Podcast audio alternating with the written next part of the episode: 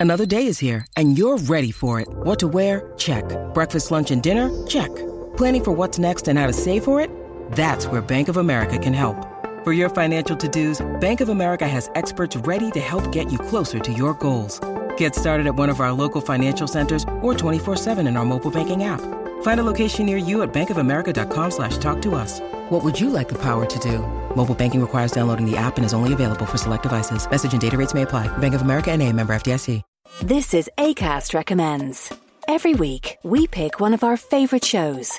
And this is one we think you're going to love. Hello, I'm Geoff Lloyd, and I recently had a baby with Ed Miliband. A baby podcast, that is. It's a spin off of our show, Reasons to Be Cheerful. It's called Cheerful Book Club, and it's conversations with some of the best writers working in the world today. You'll really enjoy our chats with people like US broadcasting legend Rachel Maddow, literary giant Ian McEwan, and the big short and Moneyball author Michael Lewis. Feed your brain with ideas from the Cheerful Book Club. You'll find us on the excellent ACAST app or wherever else you get your podcasts. ACAST is home to the biggest podcasts from Ireland and around the world. Subscribe to this show and hundreds more now via ACAST or wherever you get your podcasts.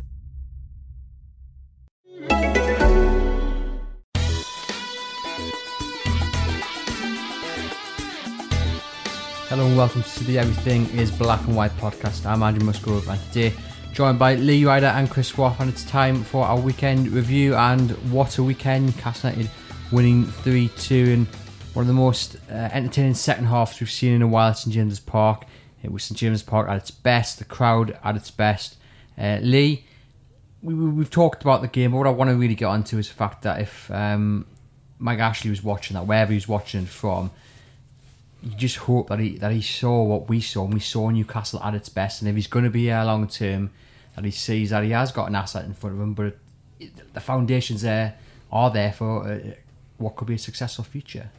Yeah it's it's renewed enthusiasm if you like and he has kind of fed off that before. Um, you know he has had these little kind of stints where you know he, he suddenly falls in love with football again but then quickly can fall out of love with it. So you know, you just hope it isn't a false dawn. Uh, from his point of view, he'll, he'll, firmly have his business head on, and he'll be thinking, you know, we're going to be a Premier League team next season, unless something absolutely catastrophic happens. Um, you know, they're only a win or two away, or a win and a draw away from doing it.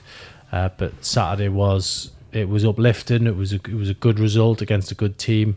Uh, but more importantly, it showed the togetherness uh, from the dressing room.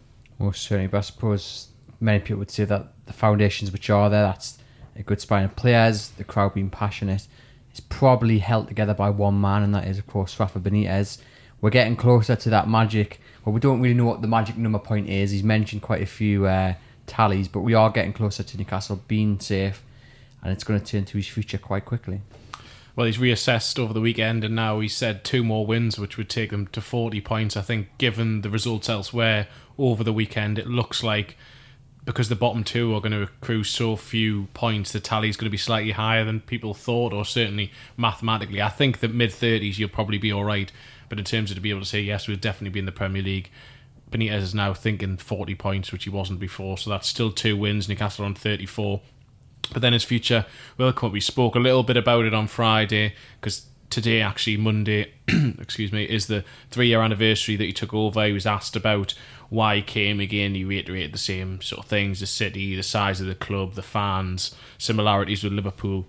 But then he was asked, does he does he still see Newcastle as that sort of project club? And he basically intimated that it could be, um, but at the moment focuses on survival. He still needs reassurances from the club to commit his future. And for the first time on Friday, he did, albeit reluctantly, hint that he would be willing to go abroad because he he says he would prefer to stay in England, prefer to stay close to his family but I think he wants to dangle that carrot out there that look, I can go abroad if necessary. There's a lot of clubs abroad, maybe not in England because I think he's run out of options here, but there's a lot of clubs abroad who may want my services, and if Newcastle United aren't going to match my ambition, then I will look elsewhere. We kind of had this moment last season uh, when Newcastle beat Manchester United. It was absolutely brilliant. The, crowd were that 12th man. Um, do you foresee that if there are any potential buyers out there? Because, of course, again, it's not just when we get safe that Benitez's future will be up for discussion. There'll be a, a chance to buy a Premier League club um, which has maybe put a few people off um, over the last few months. Do you think that was a good advert for anyone who maybe wants to buy the club? They saw the passion of the fans, they saw the foundations that are there.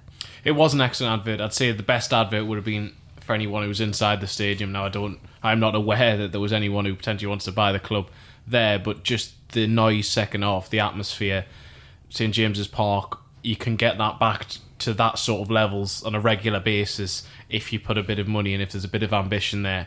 If the vision Rafa Benitez has, I wrote this in a piece yesterday, would be that that would be a fortnight nightly occurrence at Newcastle. Not that they're coming from 2 0 down, but that the crowd are so enthused by what they see out on the pitch I, have always said all along that I think it's most likely a takeover would happen in the off season than any other time. So if Newcastle can get safe, that would give it more time for the fact that maybe there'll be a takeover. At the moment, uh, it seems like Mike Ashley's going to be owner at least for the short term, and so the focus for now has to be on survival. And then we just have to hope that A, Raf Benitez stays, and then potentially B, maybe there is a takeover during the summer at some stage. I mean, Lee, just give an insight to the fans just how Benitez was after that game um, it wasn't really a typical Benitez display. I think you've, you've mentioned it over the weekend. It was a, a lot more Kevin Keegan, Bobby Robson style. But I mean, what was he like after the game? In terms of mood, I think he was. Ah, for me, he was. You know, he was pleased with the result, but it, very businessman-like in his press conference. Uh, you know, made a few points. Uh, got in a good point about Ayoze Perez, which we've got on the website this morning uh, talking about like you know yes sometimes he does give the ball away and he's frustrating but generally speaking you don't write him off because he can produce moments like he did at the weekend and he's now building up a very impressive goal tally. Uh, you know he went level with Craig Bellamy. Um, bit of debate over the fact uh, he got called a, a, legend in one headline. Uh, for me uh, whether he's a legend or not you know probably not for me to say, but at the end of the day, this is a guy who scored Champions League goals. He scored winning goals against Sunderland. He was a very, very popular player during his time here. And for Perez to be on the same amount of goals as, as Bellamy now, I think that that's a real, you know, thing for him to stick on his CV, or if you like. And you know, going forward, he's within swinging distance of Demba Ba uh, tally of 29 Gary Speed on 29 as well you know two two players that the crowd loved here. Uh, and you know he can go into the top 10 now if he if he gets a couple more goals this season. So I think that's a really you know let's give the kid a bit of credit where it's due. He's doing very well at the minute. Well certainly. Do you think uh, Perez is maybe one of the bargains of the Premier League year? Well 1.6 million I think he cost. Uh, Newcastle pulled out uh, the stops to get him here because there was so much competition. But for some reason, he, he really liked the idea of, of, you know pulling on the black and white shirt. He could have gone to a lot of big clubs in Spain, but he wanted to come here. He wanted to play in the Premier League, and he's he's made a good account of himself in the time he's been here. Um, we're not talking about him as a legend just yet, um, but you know if he continues to bang the goals in, uh, I think he's got every chance of you know being a, a very revered player. I suppose, Chris, the point is, is that Benitez has always held faith in him, even when the critics were really going for Perez, and even when Benitez took him out of the, the limelight, kind of, and put him on the bench. Benitez has always had that faith in him and always relied on him, um, and Perez is now, you know, repaying that faith. Yeah, he is, and I've, I've written a piece today talking about sort of Almiron and, and that maybe on Saturday he didn't seem as electrifying as he was on his debut against Huddersfield, but what Almiron has done is he's created space for Perez and also Rondon, and the three of them are working well together. And I think Perez has really benefited from this change of formation. Beforehand, he was asked to do a specific job for Benitez. He was playing in in in number ten role in inverted commas, but realistically, he wasn't doing what an archetypal uh, archetypal number ten was doing because he was asked almost what he was doing off the ball and when Newcastle out of possession was more important or just as important as what he was doing with it. And, and on the rare occasions he did get the ball, he could be frustrating. But Benitez has always trusted him. He always knows he will carry out a game plan. And now that that Perez has been liberated a little bit much more, partly because Almiron's in the team, partly because of the change of formation, we are seeing what Perez can do in a, in an attacking sense. Look, he's he's always going to split opinion. He's always going to frustrate because there are moments where he does pick the wrong option, or his control isn't great, or his pass he runs down a blind alley, whatever. But then you can also do moments like he did for, the first goal on Saturday, which was I know Benitez was slightly tongue in cheek when he compared it with if Lionel Messi had done it, then we'd be talking about it. But it was sublime, and he, he spoke afterwards about just knowing that Rondon was going to be there, and that that's the sort of quality he can bring, and hopefully in this more liberated position, if he continues to play that going forward, we see a bit more of that in defensive sense. He sc- scored three goals and provided an assist in the four matches since uh, Almiron started, and hopefully he's going to continue to benefit from that increased space and the fact that he's not the only uh, creative player who's really fo- the focus of, of the opposition. Fingers crossed. Uh, just uh, this is podcast sport you in association with eToro, and just a reminder to head over to our new Twitter account, which is EIBW Podcast. And if you can like and subscribe on iTunes and whatever podca- podcast platform you listen through, Lee, are you getting the feeling that Benitez is willing to stay at Newcastle United? Uh, not yet. I don't think he's said anything really that has been a, a cast iron, you know, guarantee that he's going to stay. Um, a couple of little hints have been dropped in terms of what he wants. He wants a project. He wants, uh, I'm, you know, I've, I'm rattling it off. I, I seem to do it every week, but you know, he wants to change things at the academy. He wants to change the under 23 setup. He wants a couple of little tweaks on the scouting um, system and you know he wants just to know simply how much has he got to spend and you know rather than he almost going and making having to make a case for every single player he just wants to know how much have we got then i can go away then i can come back with a list that fits into that that sort of price category. Uh, it seems like it's simple things he's asking for but so far that hasn't been sanctioned. Uh, they haven't really sat around the table. His representatives haven't spoken with Lee Charnley or Mike Ashley, and with eight games left, um, that that is quite worrying. Although he did say, you know, not until the safe, so we're not safe yet, but you know, within a fortnight we could be, and if things haven't moved on in a fortnight, then it might be time to start, um, you know, worrying a bit. Benitez did say that he would find it hard to walk away. Um, do you think Saturday would have just added to that? Uh, dilemma because if you're Benitez, and we saw against Spurs when Newcastle beat Spurs 5 1 in the final the other season when they were relegated all those years ago. Well, not that many years ago, but seems like a lifetime. Um, and no, no doubt the crowd did play a part in that. And again, if you're standing on the touchline on Saturday, you're Rafa Benitez, you're listening to that crowd who were key in getting Newcastle back into that game. Surely his decision's going to be even harder. Yeah, well, Saturday for me showed the sort of uh, paradox that is Benitez because he loves that and he loves the, the energy that comes from fans and the fact that at St James's Park the, the Newcastle crowd can play such a big role. Yet in all of the aftermath of, of the of the goal in the 83rd minute, the, the, the winner, whenever or whatever minute it was, his backroom staff are all cheering there, jumping, everyone else jumping, and Benitez immediately switches to that cold, focused uh, professionalism, whereby he was trying to see if Everton were going to change formation. He was going back to, to his managerial style and making sure we win this game. So there is that emotional side of him where he really endears to it, but there's also the part where he switches that off. And so undoubtedly, you will think, look, this is what St James's Park could be. This is what I signed up for initially and what I believe we can get to eventually. But the cold, hard facts will come into the matter as well with him he will look at it in the summer and he or whenever he sits down he say can i is it realistic that i can achieve what i want to achieve here? I don't want to be fighting relegation every season.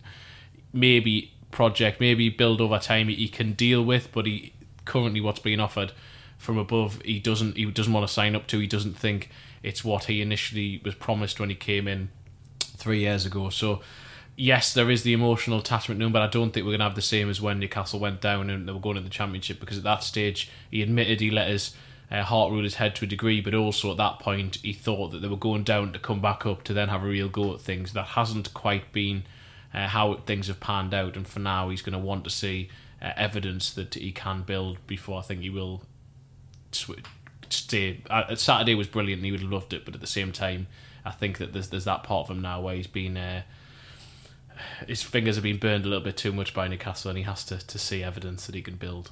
I think he might have thought that third goal was offside because he looked straight up to the screen, the big screen.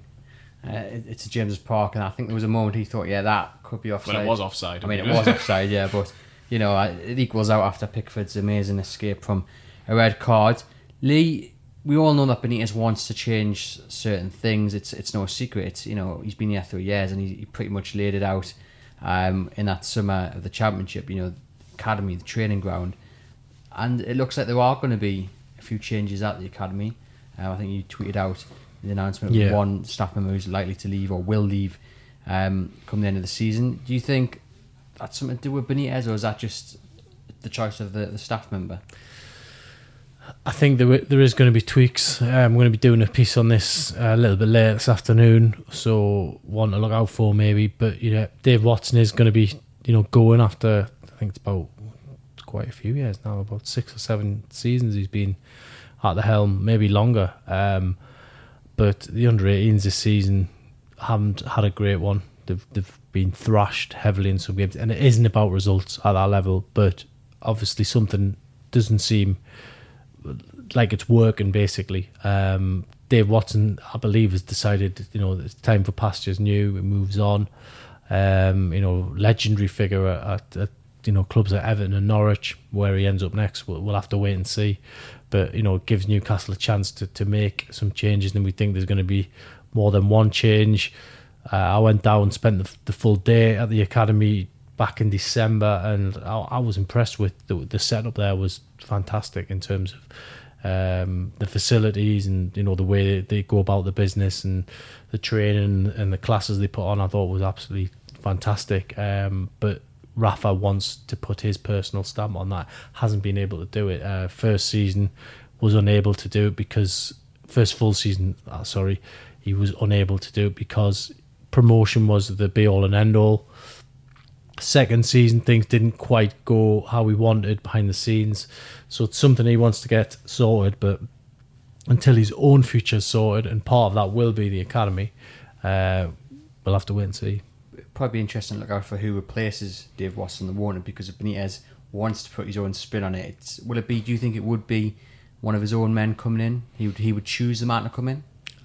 I think overall, th- there's there's people at the academy who they they do hold in in you know good regard, and there there, there might be possibly even internal promotion, but I think it's more of a structural thing that that might get changed. Um, will will someone come in to oversee the whole thing?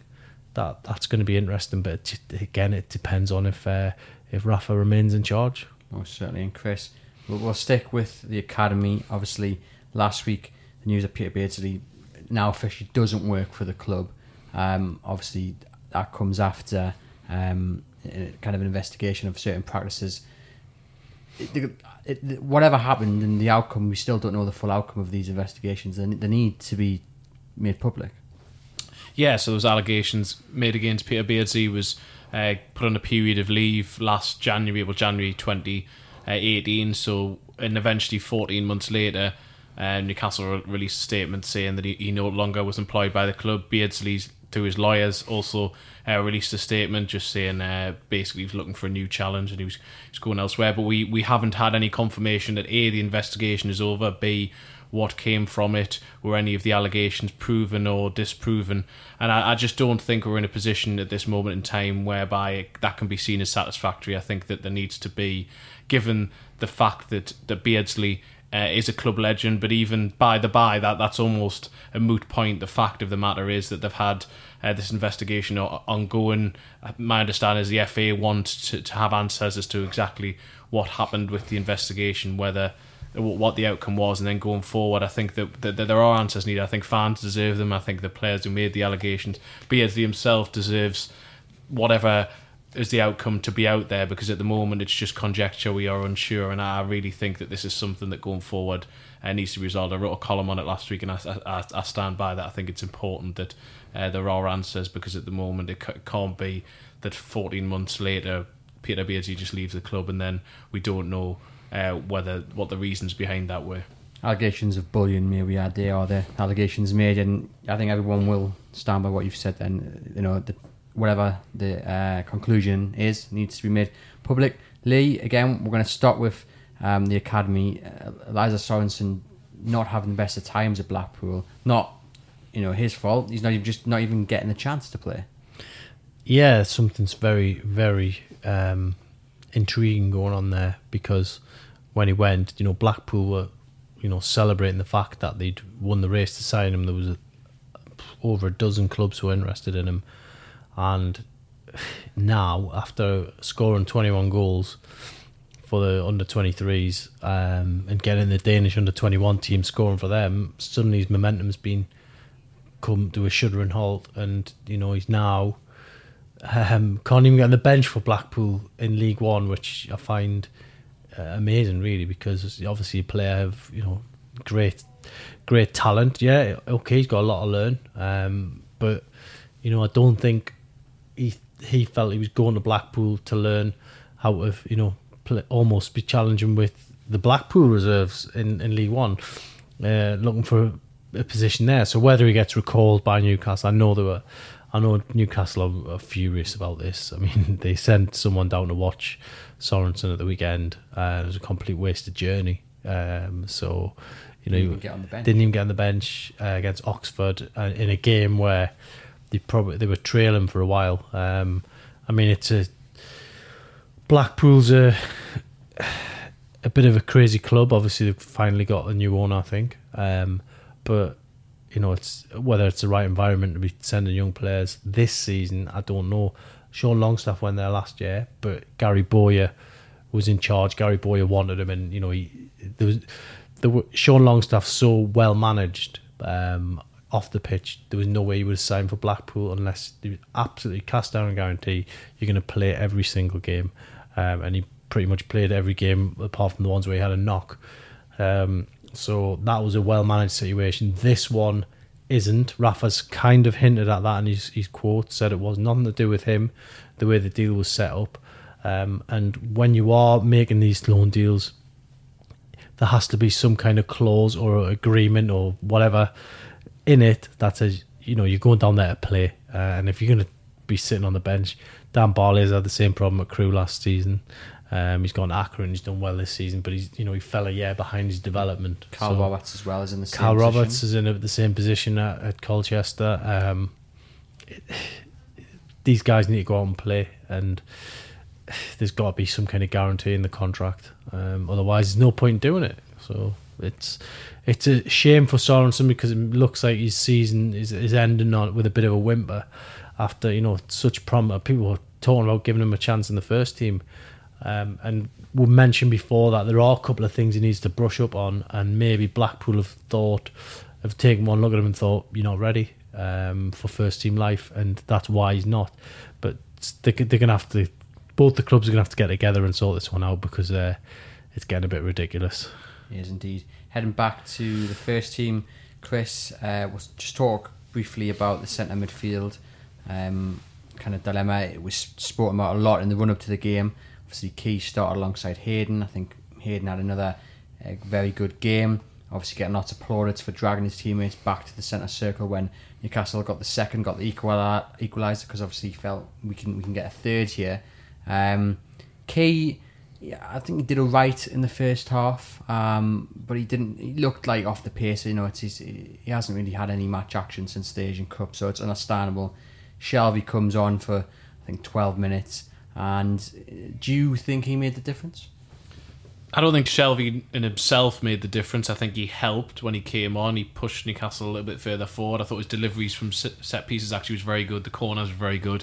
Um, I know there's been a lot made about his forward passes, and I thought a couple of them were decent, but I thought a few of them weren't necessarily as effective as some people thought. But I did think he helped drive Newcastle forward. He looked fresh. He looked like he had a point to prove, which is what we want from Jonjo Shelvey. It's when he gets into a bit of a comfort zone. I think is in the past is when we haven't seen the best of him.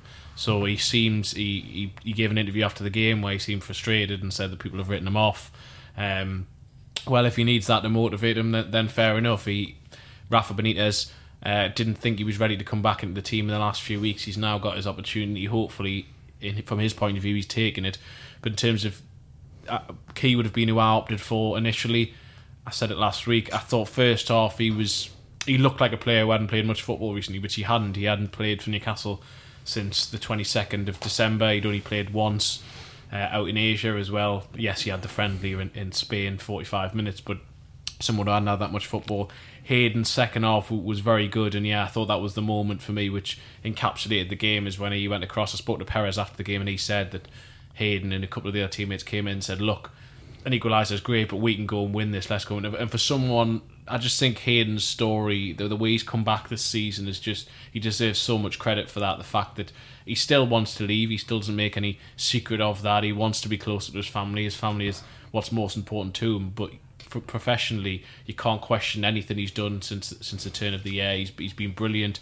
He's really added energy to his game. I think that the way he gets around the midfield, uh, it's been brilliant, and I just hope that he, he continues. He thoroughly deserves to be in in the team. I think it is Hayden plus another.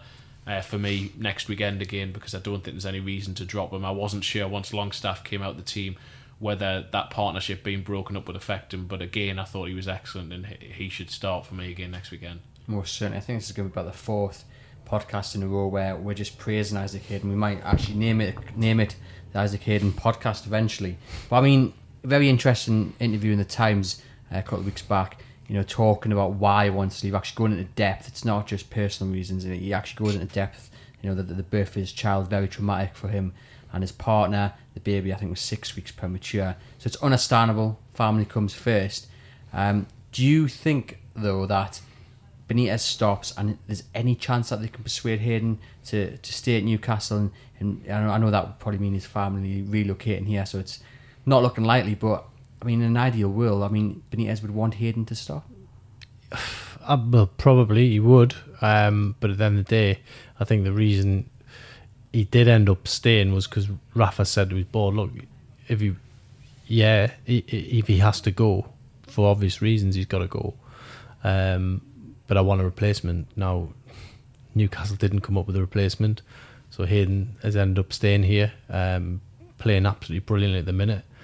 Talking to somebody this morning who was saying, you know, is he going to get an England call up? Which, if he did, you, you wouldn't be surprised by that at the moment. He's obviously played for the under 21s. Southgate knows him well. Um, without getting carried away, um, you know, I, I, thought he was one of the more unsung heroes really at the weekend. Uh, he involved in all three goals. But the thing I think everyone was talking about was the fact that he was pulling the players back to get restarted at two two to go on and win the game, and that's that's the sign of a you know a future captain almost. Um, it's great leadership to, to to be doing that, and all the players you know tapped into it because they all ran back with him, and then end up getting the winner, which he was involved in, in. As I say, involved in all three goals in some way. So playing very well at the minute. Again, it's going into Bournemouth. It's now who who partners him again. Ki looked he was looked like he was getting you know feeling his way back into things. Uh, uh you know, he did get on the ball a fair bit, but he's not really an attacking midfielder. Um, Diame, something definitely going on with the contract there. I know we mention that every podcast. Uh, and Shelvey, well, he, you know, he came on, he made a contribution. I, I was a bit surprised by his comments after the game. I didn't think they were necessary to to make that. He was making out that he'd come off the bench and got a hat trick basically, when really he only came on played twelve minutes. Yeah, he got he got on the ball a bit, but it wasn't about Jonjo Shelvey at the end of the game. So I was surprised by his comments. I'd like to know who he's referring to because I. I don't think I've read anything that said his career was finished at Newcastle. All that people have said is what he said, which is there's competition for places. So strange comments. Um, Bournemouth away. You've got to look at that one. I think was it last season when he got absolutely hammered on match of the day by was it Frank Lampard? I think it was at the time. I think it might have been some defensive flaps, wasn't he? He had two two in yeah. a week, I think. So he's got to go down there, maybe with that fresh in his memory. Uh, or it'll be fresh if he's listening to this. Um, and he's got to go down there and put in a put in performance. I do like Jonjo Shelvey. I think he's a really great character to have around, but he's still got a lot to prove. Do you think you've got to put Shelvey's performance into context? Um, he, he, attempted six long balls and he hit six long balls. However, he was coming on against a side who quite clearly, I think if you, one of us three was on the pitch and attempted a long ball against their two centre backs, it probably would have reached Rondon. They were woeful in that second half. They couldn't handle uh, Lejeune and Schär's, uh, you know, boots forward. So yeah. do you think in context it was the right game for him, whereas Bournemouth might not be? Well, it was the right game. For him. I'm not going to say that Bournemouth won't be because we have to wait and see what happens there. But it, for me, it's a lot easier to come into an environment whereby at that point the momentum was with Newcastle. As soon as Newcastle scored the first, there was an. I said it on Saturday. I thought there was an air of inevitability about what would happen, even if Perez's winner had been disallowed for offside, I'm convinced Newcastle would have gone on and win won it because Everton's main Everton just looked mentally shot second half, and they kept dropping deeper and deeper. They couldn't, as you say, the centre backs just could not deal with when Newcastle were playing the ball long. Uh, Kenny, there was the right back who came in because Coleman was injured uh, in the warm up. He had a really, really difficult afternoon. So, yes, everything was in Shelvey's favour, but you've still got to come on and deliver. And he did do quite well when he came on. But going forward, it's about making sure if he does start matches that he has a positive effect throughout. It's not just about those games at St James's. He needs to do it. The question mark I've always had about Jonjo Shelvey is those matches where by you need Newcastle are struggling a little bit and they need the, the people in the in the midfield. They need someone to really take control and make the right decisions whether it's to keep the ball or whether it's to play the long ball. Not always go for the same option but to, to just to manage the game correctly. And I think that's where all the question marks have always been with me for Jonjo Shelvey he has the talent but it's about utilising it as best he can. I think Benitez holds the same reservations and hopefully if he gets the opportunity in the last eight games of the season he, he shows that he has learned and during his time off which you referred to as torture uh, in in the his uh, program notes hopefully that uh, he shows that he deserves to start Hi there, it's Caroline Foran from Owning It the Anxiety podcast, and this is a Staycast from ACAST. Please, please, please do follow the government's advice right now, which is currently to stay at home where possible. The sooner we all get on board with these measures, the sooner we will be all together again. While you're staying at home, here's a recommendation for another great podcast for you to listen to. I think we need a bit of comic relief more than ever, so why not try the Two Johnnies podcast, available on the ACAST app or wherever you get your podcasts. Just a couple of questions um, from some listeners. Rob Smythe asks if there's any truth in the rumours um, of Spurs and Arsenal looking at Fabian Schär, who again had another good game against Everton. He did look like he was about to lose his, his head at one point, threw the ball down in disgust. Uh, had a nice incident down at the, the, the advertising boards with um, a couple of Everton players. Uh, kept his managed just to keep his cool, uh, just, but he's had a decent few months. Um, obviously came in for a bargain price. Could you see him heading to a to a top four side? I mean, in terms of has he been, I'd be more surprised if he if he hadn't really, because he's a player who was you know at the World Cup last year. He'll have been looked at by every Premier League club really, um, and you know he's come in the limelight in the last few weeks because you know he scored some great goals. Um, he's, showed exactly what he can do offensively, uh, and you know the fact Newcastle paid three million for him, great bargain. Another one that Rafa's kind of you know found out about the clause and, and got it in the bag. Uh, and you know if Newcastle were to sell him for four or five times that much, then I'm sure they would uh, they would they would relish that opportunity. You don't want to see Newcastle selling players, but sadly they've done it so much in the past. It wouldn't be a surprise, you know, if Arsenal or Tottenham came knocking, um, that Newcastle would you know sell up. Yeah, yes, I suppose that is the worry um, for fans. But I guess it's a good thing that we're last season we were talking about Lascelles being the one who could potentially be sold. This year we're talking about Schär. obviously Lejeune has also been uh, been brilliant since returning. Again, we've always we've spoken over the last few months about how good the defence has been. Um, weren't as good on Saturday, but uh, they, they held strong in the last twenty minutes or so. But it's just good to see that Benitez has got so many options. I mean, Fernandez, who was spoken about uh, really well at the start, he's, he's nowhere to be seen. Yeah, he hasn't been in the match day squad. Um, he could come back this weekend, given that we don't know how bad Lascelles' knee injury is yet, and also with Schär getting another yellow card. But the thing with the defence is, I think it's working.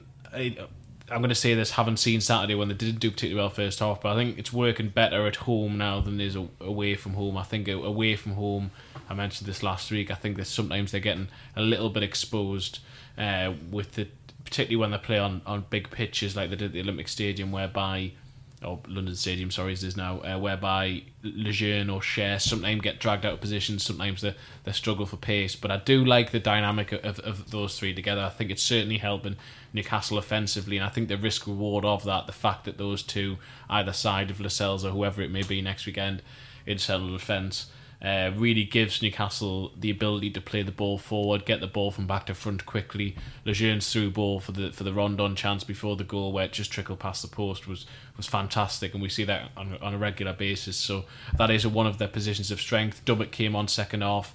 First was playing as a left centre back, then when the change formation was left back, and he looked very good. I thought he, he really looked sharp again and, and, and back to his best on a period he's he's been struggling with injuries. So Newcastle are blessed in defence, have plenty of options there, and so that's the one area that probably can afford maybe a couple of injuries going forward. I guess Lee, the return of uh, Paul Dummett, you know, comes on for Lascelles, you know, for a man who's not really been involved, and for a man who I, I've always said he doesn't look that comfortable comfortable going forward he nearly scored, as I'm going to call it, he nearly called it, scored a Schär because it was a um, an absolute wonder strike. Um, but he just looked like he'd been playing in that team every week, and it, it was great to see that that was four at the back there. Ritchie obviously moved up a little bit, and that looked like it worked. I don't know whether it was the momentum of the game, whether it was the occasion, but Dummett really did slot right back into that left back role, and it's nice to see that maybe away. That's that's that's how they could play it'd be very interesting. I mean, in terms of goal scorer, he has he has got that in his locker. He has scored for the first team before. Obviously, came on the scene and scored against Liverpool all those years back, uh, and in training, very much a regular goal scorer. Where we're seen out in in Spain at the training camp, he, he got a couple of goals in the practice game in that one. But he's told to play this this you know ultra defensive role, and that's what he does for the first team, and he does it so well. And for a player that has had critics. Um, he's had so much thrown at him down the years in terms of criticism and you know social media jibes, all that sort of thing, and he just keeps shrugging it off, coming back, doing his job, and you know keeping people quiet basically. And I think that's a testament to him. I mean, I know, I know him and his dad. Um, really well. Uh, you know, his dad's a great character as well, massive Newcastle fan who you know, goes to all the games, delighted that his son's playing for Newcastle. But ever since he came in the team, you know, he's, he's helped keep uh, Paul's feet firmly on the ground. And, you know, after he scored that goal against Liverpool, he said, Yeah, well done, you've done your job. Now you've got to go out and do it again next week. And it's been that sort of mentality all the way through. And, you know, I'm pretty sure he'd have been a proud man on Saturday night watching his son captain Newcastle with a big victory against Everton um, at St James Park. Most certainly. We're going to get on to Rafa Benitez's three years, and I'm going to ask you for your kind of best moments. But I just want to mention one last thing. Ritchie, obviously, very heavily involved again on Saturday. You know, running himself into the ground, looking across the ball. He gets brought off for, uh, I think it was for Kennedy. You know, no shake of the head, no grumbles. He's, you know, he's straight off, straight down onto the bench. It's great to see. I mean, we could look back at the, the Chelsea goalkeeper Kepa and his reaction when he was um, well, he wasn't subbed off in the end, but Matt Ritchie has before grumbled about coming off, but it was great to see. I thought on Saturday him just getting off that pitch as soon as he, you know he could, sitting down, and then obviously to full time, giving Perez a massive hug on the pitch, which I'm sure you've all seen the photographs of. Yeah, that was. I think that was my favourite moment on Saturday. Just Ritchie, if he's, it wasn't just that, that he gave him a hug. He sort of ruffled Perez's hair, and he basically, you could see he was almost saying to him, "You've you've got me out of one ear," because Pe- Ritchie tried his hardest on Saturday, but just didn't really come off from him. I mean, first half, the penalty miss, he knew how crucial that was. He was partly at fault for the first goal, was probably shrugged off a little bit too easily for the second goal as well, and he knew. Uh, and I think that that's why he was he wasn't reluctant to come off. He knew that the momentum was swinging. He'd already been moved forward, and I thought he did contribute second half when he was pushed forward and he knew that it was all about the team. And at the end of the day, Matt Ritchie's a winner. He wants to win, and sometimes he recognises that he, if he can't facilitate that, he has to, to let someone come on. I thought Kennedy was quite good when he came on. I thought he, he was direct. He, he pushed a bit further forward, more than we've seen him recently. I thought that was an excellent challenge as well. Um, he did Everton yeah. won the counter, and he, I think he lost the ball, and then he went back after him, and Yedlin mm-hmm. uh, managed to win it back, and it was a it was a great challenge. Not quite sure who it was on, but you know. He, he did the defensive work that he, he needed to do. Yeah, he did, and and so that was hopefully Kennedy as well. We can start to see something from him in the last eight games because the first thirty of this season have been disappointing to say the very least. But in, in terms of Ritchie, um, I think yeah, he just realised that Saturday wasn't quite his day. He'd given all the contribution he could, and it was about making sure Newcastle went and won the game, which they did. And then rather than be angry about the fact that, that someone else has stolen the limelight, he went in there and he he made it clear to Perez, and said that this was your day, brilliant, well done, thank you for for getting us the win and now now he's going to go back to his former club next weekend, and I think he'll have a point to prove when he goes back to the south coast. So I mean, there were just there was lots of lovely moments on Saturday. Was and everyone seeing the photographs of the crowd, and the story of I think it's a three-year-old kid at, his first game being lifted up in his dad's arms as as, as a scored the winner, and then we we enjoyed one of the ball boys or one of the mascots running off it. Uh, kick off in the pouring rain, who had definitely just been given his dad or his mum's gloves. Must have been what a four-year-old kid with adult-sized gloves on. It was quite a, an amusing start of the game. Um, and on to more great moments, like we've mentioned, Rafa Benitez, three years at Newcastle. Um, I'm, I'm, I'm going to say because I think me and Chris are going to record a podcast next week about uh, McClaren's time in charge at Newcastle and how it went so wrong. If Benitez had been brought in um, after that 5 1 thumping against Chelsea, do you think Newcastle would have survived? I think there'd have been a better chance. Benitez would have had more time. He would have had that period between the matches to, to have got them ready, and then he he maintained still that, that Norwich and Sunderland games t- came just too early in his time. He couldn't quite turn things around. So maybe if he'd had that extra time, they would have had a game away at Stoke as well, uh, which they lost. So and Bournemouth at home as well, where they lost three one. So potentially yes. Unfortunately, it's all ifs, buts, and maybes. But I do think they would have had a decent chance. They almost did it anyway from a position where it looked basically impossible. Once they'd lost to Norwich, they got back to, to the position where they could have done. But yes, it probably is one of those sliding door moments where if Newcastle had acted a little bit sooner, potentially they would never have lost the Premier League status in the first place. We'll keep this briefly because I know you've got to get off because you are the reserve snipe. But just describe to our listeners the moment you first got wind that Rafa Benitez might be coming to Newcastle United as manager. Yeah, I, I got um, got a phone call. I mean, obviously it was the it was the same day that you had Bob Moncur, Lee Charnley, uh, and Graham Carr met met up in York um, to discuss what was going to happen, uh, and Rafa Benitez's name got mentioned. Uh, at first, you you do wonder with such a big name if, if there's any realistic chance of him coming. After all, he had just left Real Madrid not long before that, but I was told it was for real. I was told he was he was interested in coming, and phew, I was I was delighted to, to hear that.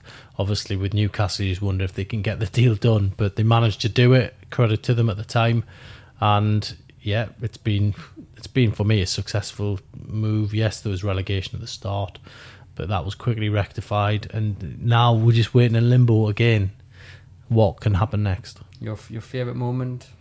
Oh, there's been so many really. Um, I mean, you could even one of one of the the great moments was when Newcastle already been relegated when the whole stadium was chanting, you know, Rafa Benitez, we want you to stay. I mean, that was that was fantastic. But I think there was what if I could boil it down to one specific moment, it would be the night when Newcastle confirmed promotion to be Preston North End, and there was just that that moment where Rafa went round the pitch on his own, and, and I, th- I think he was very emotional and we're talking about this emotional football man who just doesn't think about anything but football. And he just kind of, it was almost a moment that, look, I've got his back, the Premier League, you know, thanks very much, sort of thing. And I just think he's been a real credit to the region since he came here. And, uh, you know, we just want him to stay. And Chris, for you? I'm going to go for a strange one, to be honest, but uh, it actually was the first away win of the championship season, which was Bristol City away, and it was because it was a game Newcastle didn't play very well in, and given the appalling away record that had, I think it was like nine months since they'd won an away game. It was Spurs away the season before, and he just got the point where he just wondered, can they actually win on the road? And just the way Benitez managed them through that game, they weren't playing very well.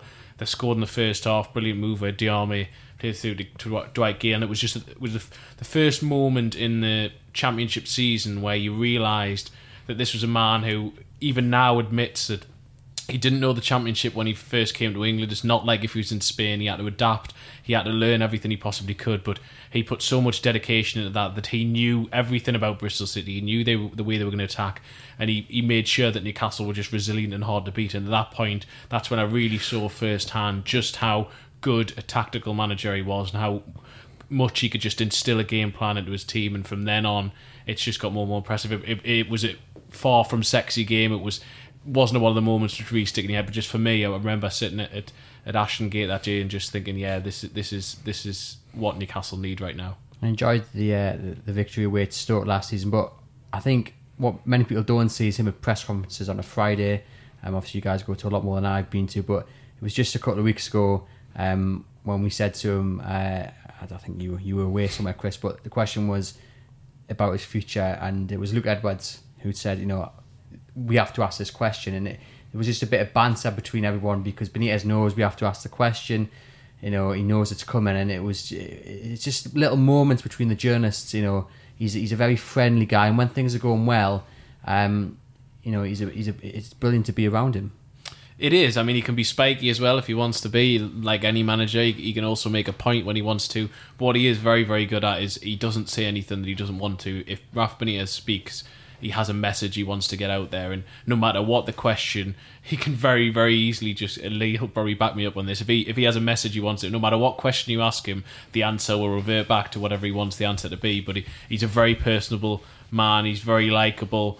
Uh, very good to deal with. Um, and sometimes he isn't the most quotable, but that's because he is very, very clever at what he, he he says and does. He knows how to manage the situation, and he's someone who has vast experience and really Newcastle have reaped the rewards that. And you just see his warmth. I mean, you just hear Newcastle fans all the tales of, of when they're walking down the street or whatever and they've bumped into Rafa or uh, the story the other week about the the, the, the lad and, and that he went back to speak Yeah, to Jack. Jack, yeah. I mean, these stories, that, that is just what Rafa Benitez is like. He is just a nice man in a personal sense, but he's also, he has that ruthless side as a manager, which makes him so effective. And he, I think he's been brilliant for Newcastle. I think he's re energized the club. And long may that continue, hopefully. If I remember rightly, Benitez told Luke after that question that he loved him, so that was a, a unique answer. But Lee, no doubt we'll get onto this as soon as Newcastle are safe. We'll probably do a feature length podcast and all that. But we're hoping for hopefully another three years of Rafa Benitez, if not more. Well, it would be nice, um, but as I say, it's you know Newcastle. It's a strange one. They seem to be saying, "Look, there is a contract on the table for you. Um, you can stay here, but you're going to have to do it our way." And whether Rafa Benitez feels that is the right way uh, is, is highly debatable. So there's going to have to be some kind of compromise, some kind of you know sitting down, calm down kind of time, and yeah, you just hope that it's going to be you know it's going to be sooner rather than later. But at the minute, you know, it is we are drifting towards that kind of that concerning part where you know if they do, say they beat Bournemouth, say they get a result in the next game, you know, we need news quickly that you know this is going to be all right, and there's got to be some reassurance out there to the fans because they're the ones who deserve to know. But he wants to stay, doesn't he? He wants he, he wants to stay if he gets the assurance. Well, yeah, I mean, he would have signed the contract last summer if they'd uh, agreed to what he wanted. So, uh, it, you know, it wouldn't be an issue now. So, but the fact of the matter is, it's it's something that just continues. Uh, the, the agony is prolonged uh, every week. Every press conference gets asked about it. So, and it'll go on until Newcastle are, are safe, and then after that, I'm sure he'll he'll have another sort of curveball to throw in there. Uh, uh, but the emphasis is on Newcastle to do it. You know, I mean, going back to you know Freddie Shepherd's, John Hall, they they would have locked him in a room until he he signed the deal he wanted, and they gave him all the assurance he, he needed. But that's a, it's a different era um, and a different owner. do you think? So he's got a good relationship with Lee Charnley. the talk every day. Um, but do you think for him to sign a contract, he'll need to meet Mike Ashley face to face and not just over the phone, but you'll want to sit down with him across the table and, and do he's it that done, way? He's done that before though, and we're still here. So that I don't think uh, you need to see it all written down. I don't.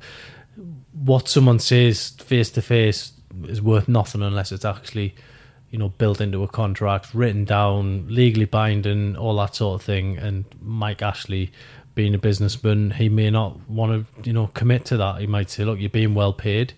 offering you the chance to stay at a fantastic football club, we're offering you the chance to stay in the UK, which we know you want to do. Um, you know, the chance is there for you now. Uh, but Raphael say, well, I want to do it, you know, my way. So this one could rumble on. It's uh, it's something that'll never leave us short of things to write about. Finally, Chris, what needs to change then? Do you think for him to stop? Well, he needs to get the. It needs to be a change from above. Really, it needs to be a change in uh, the offer that's currently there. And I don't mean financial. I don't mean contract wise. I mean in terms of, as Lee's already reiterated, all these points. The change, basically, a change of vision more than anything else. It needs to be the idea that progress is is the be all and end all. That Newcastle United are looking to progress. It's not about just staying in the Premier League year on year. He's not interested in that. If he, could keep Newcastle up every year, if they asked him to, even on the shoestrings, he, he's proven. But he doesn't want to do that. He's done that for the last two years, and now it's about trying to to build and trying to get better. And eventually, he spoke about it on Friday. He said he would like to to be challenging 10th to 7th every season and then once you build that up over time A you can target trophies in European football and B once you get yourself in such a strong position that top six. Maybe if one year something goes wrong for one of that top six, you can break into it if you do everything right. So that's the position he wants to get himself into. He believes Newcastle are one of the few clubs who can really challenge for that, given the infrastructure, given the fan base, given the size of the club. But he needs he needs promises and he needs reassurances that he can do that. Doesn't do. I did did say finally, but this will be the final question because it's been talked about all weekend. Well, sorry, yesterday um, just the actions of, I'm not going to call them football fans, I'm going to call them morons because that is what they are. Um, on the pitch, we saw Jack Grealish, obviously a man who's not going to have to ever buy a pint or an orange juice um, in Newcastle again, given he did help Newcastle to the title, championship title. Um, obviously, he was punched by a fan in the in the, in the, the Birmingham Aston Villa derby.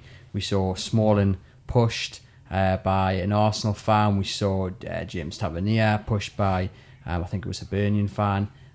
It's it's a disgrace, isn't it? I mean, Alan Shearer's called for points deduction for Birmingham. Uh, he wants the hardest possible punishment. Do you agree with Alan Shearer? I agree with everything Alan Shearer has, has said on that. I mean, it was a, a, cowardly attack. You know, anything anyone does behind someone's back is is, is a cowardly thing to do. Um, you know, Grealish just getting on with the game, and you know we can't have that because you know going back to the early '90s when um, football became this family game again, you know, and after like decades of you know horrible things like that happening all the time, um, people run on pitches, um, safety issues, lots of dark things that happened.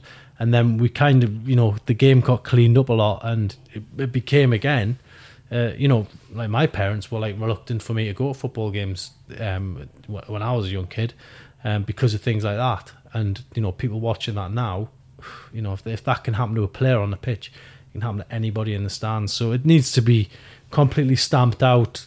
Heavy penalty. Um, I mean, that guy's not a fan. He's just using football as a platform to to to show the thug that he is. Um, because you know, if you do that in the street, you'd be behind bars. So you know that that's probably where he should be now. Yeah, I think that it's been it's worrying the the trend over the weekend that it has come. It's not just nicely an isolated incident. There was at least three set, but obviously the the more serious was at St Andrews, and the football authorities need to act.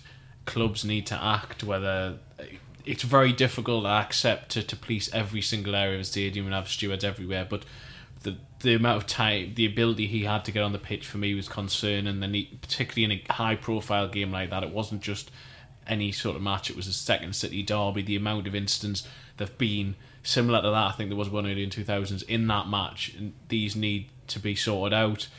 Uh, I agree with Lee. It's not a, it's not a football fan who's done that. It's, and and the, the, the cheering in the ground was a concern for me, and the applause. Yeah, disgusting, I, wasn't it? I found that quite incredible and, and quite unsavoury, and so there's instance there was also alleged racist chanting again at some of the games over the weekend. So that really there is a problem at the moment in, in football. I think in English football, I think things are starting to get a little bit out of control, and uh, certainly people who are oh, chanting or allegedly chanting these things and also committing these incidents, they need to take a long, hard look at themselves for start, but also uh, the football authorities, clubs, police, everyone needs to make sure they act on this and, uh, and, and stop it from happening before it gets too far out of control.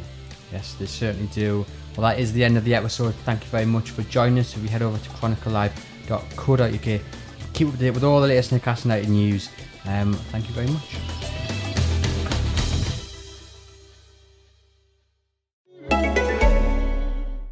This is ACAST Recommends. Every week, we pick one of our favourite shows. And this is one we think you're going to love. Hello, I'm Geoff Lloyd, and I recently had a baby with Ed Miliband. a baby podcast, that is.